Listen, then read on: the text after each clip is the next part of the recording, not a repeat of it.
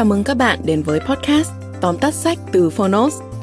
Trong podcast này, chúng tôi giới thiệu nội dung chính của những cuốn sách tiêu biểu mà Fonos lựa chọn, bao gồm những tựa sách bán chạy tại Việt Nam và cả những cuốn sách nổi bật trên thế giới nhưng chưa có tại thị trường Việt Nam.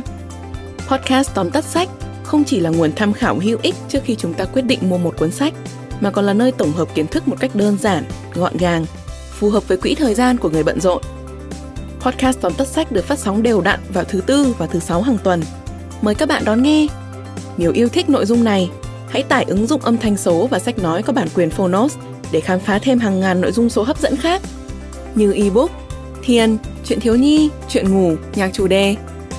Còn bây giờ, hãy cùng lắng nghe những nội dung chính của Tóm tắt sách hôm nay nhé.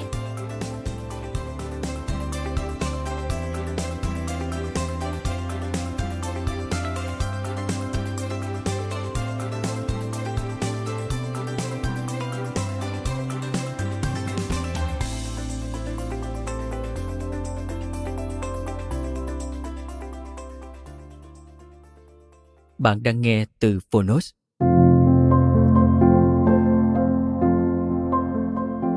Tóm tắt sách Hành Trình Về Phương Đông. Tác giả Baird Thomas Spalding. Phóng tác Nguyên Phong.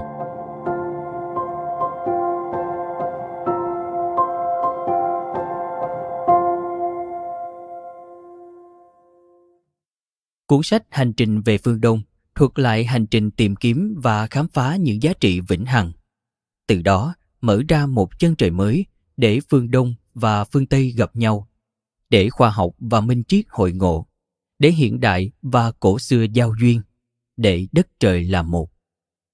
Thế giới vì vậy trở nên hài hòa, vô biên, phong phú, diệu kỳ hơn và do đó cũng nhân văn hơn. Mời bạn cùng Fonos điểm qua 3 nội dung đặc sắc của cuốn sách Hành Trình Về Phương Đông.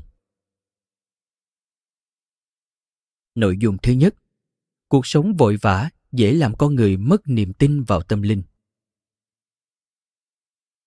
Quan niệm chết là hết, không có thượng đế hay một quyền năng siêu phàm nào tồn tại, dễ dẫn đến quan niệm cho rằng sống là để hưởng thụ và thỏa mãn các nhu cầu vật chất. Quan niệm đó đã bị dội ngược trong sự kiện một phái đoàn ngoại giao do tiểu vương Ranjitsinh dẫn đầu sang thăm viếng nước Anh. Trong buổi viếng thăm Đại học Oxford, dưới sự kiểm chứng của các nhà khoa học, vua Ranjit đã sai một đạo sĩ biểu diễn uống chất hóa học cường toan, loại chất lỏng ăn mòn cực mạnh, nhấc bổng người lên không trung ở tư thế hai chân khóa vào nhau, nhưng vẫn có thể di chuyển, nhịn thở hàng giờ dưới đáy hồ nước, hay chui vào quan tài, chôn sống suốt 48 ngày. Ngay lập tức, Hội Khoa học Hoàng gia Anh đã triệu tập một ủy ban để điều tra những hiện tượng này. Một phái đoàn gồm nhiều khoa học gia tên tuổi được phái sang Ấn Độ quan sát, sưu tầm, tường trình và giải thích những sự kiện huyền bí với một tinh thần khoa học tuyệt đối, nghĩa là không chấp nhận bất cứ một điều gì nếu không có sự giải thích rõ ràng, hợp lý. Khi ra đi, họ không mấy tin tưởng, nhưng khi trở về, họ đều đổi khác. Chính trưởng phái đoàn đã thổ lộ, phương Đông có những chân lý quan trọng đáng để người phương Tây nghiên cứu, học hỏi. Đã đến lúc người phương Tây phải quay về phương Đông để trở về với quê hương tinh thần. Nội dung thứ hai: con đường truy cầu chân lý và hợp nhất với đấng thiêng liêng. Thông qua câu chuyện kể về những trải nghiệm của phái đoàn Hội Khoa học Hoàng gia Anh, nền khoa học huyền bí bí truyền của các bậc chân tu, hiền triết ở xứ Ấn được tiết lộ. Họ sống kín đáo để cho ngọn lửa tâm linh luôn cháy sáng và sẵn sàng từ bỏ tất cả để dành trọn cuộc đời cho sự truy cầu chân lý, mà chân lý tuyệt đối thì vô hình vô tướng. Việc giữ tâm thế yên lặng, tập trung sức mạnh tư tưởng vào một trung tâm sinh lực duy nhất sẽ đưa con người tiếp xúc với Thượng Đế, hợp nhất với đấng thiêng liêng quyền năng. Trên đường thiên lý này, từ bi chính là sức mạnh san bằng mọi khó khăn trở ngại. Phương pháp duy nhất để đạt được mục đích ấy chính là quay về đào sâu nội tâm, mà trong đó, yoga là một ví dụ tiêu biểu. Yoga tập trung tâm và thân làm một với bản thể trời đất, rời bỏ bản ngã để hòa mình vào dòng tiến hóa của vũ trụ, hòa nhập vào chân ngã bất diệt. Phương pháp dưỡng sinh và tập yoga có thể giúp con người vượt qua bệnh tật. Nhưng trên hết, con người phải tự xét mình, kiểm soát tư tưởng từng ngày, từng giờ, và suy ngẫm về bản ngã và chân ngã. Nội dung thứ ba, tôn giáo là các con đường khác nhau dẫn đến một chân lý duy nhất. Người Âu Tây khai mở nhiều khả năng suy luận, nhưng lại thiếu khả năng sùng tính, bác ái. Vì lý trí nảy nở nhiều hơn tình cảm, nên họ có vẻ thiếu thiện cảm, lạnh lùng, thích chống bán thay vì dung hòa. Trong khi đó, người châu Á phát triển mạnh mẽ về sự sùng tính, bác ái, nhưng lại thiếu khả năng suy luận.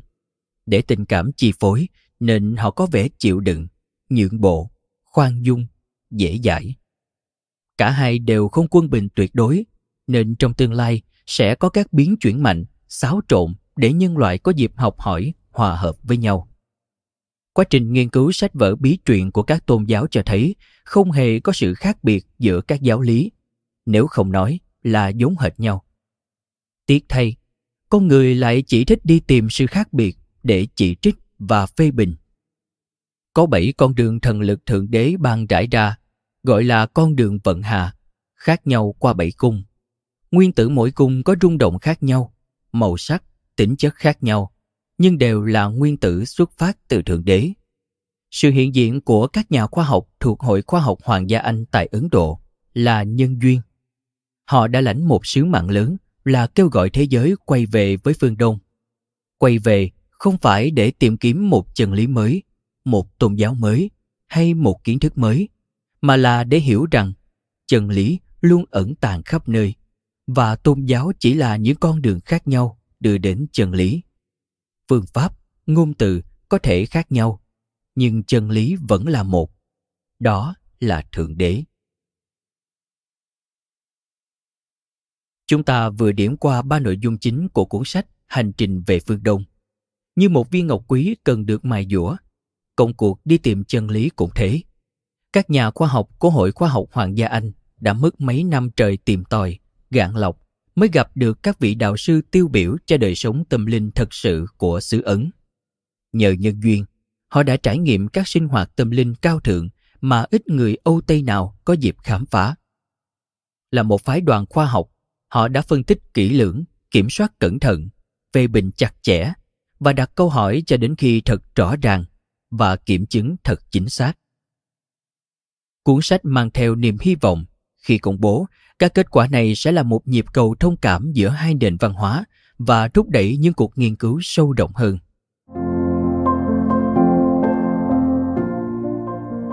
Cảm ơn bạn đã lắng nghe tóm tắt sách Hành Trình Về Phương Đông trên ứng dụng Fonos. Hãy thường xuyên truy cập vào Fonos để đón nghe những nội dung âm thanh độc quyền được cập nhật liên tục bạn nhé.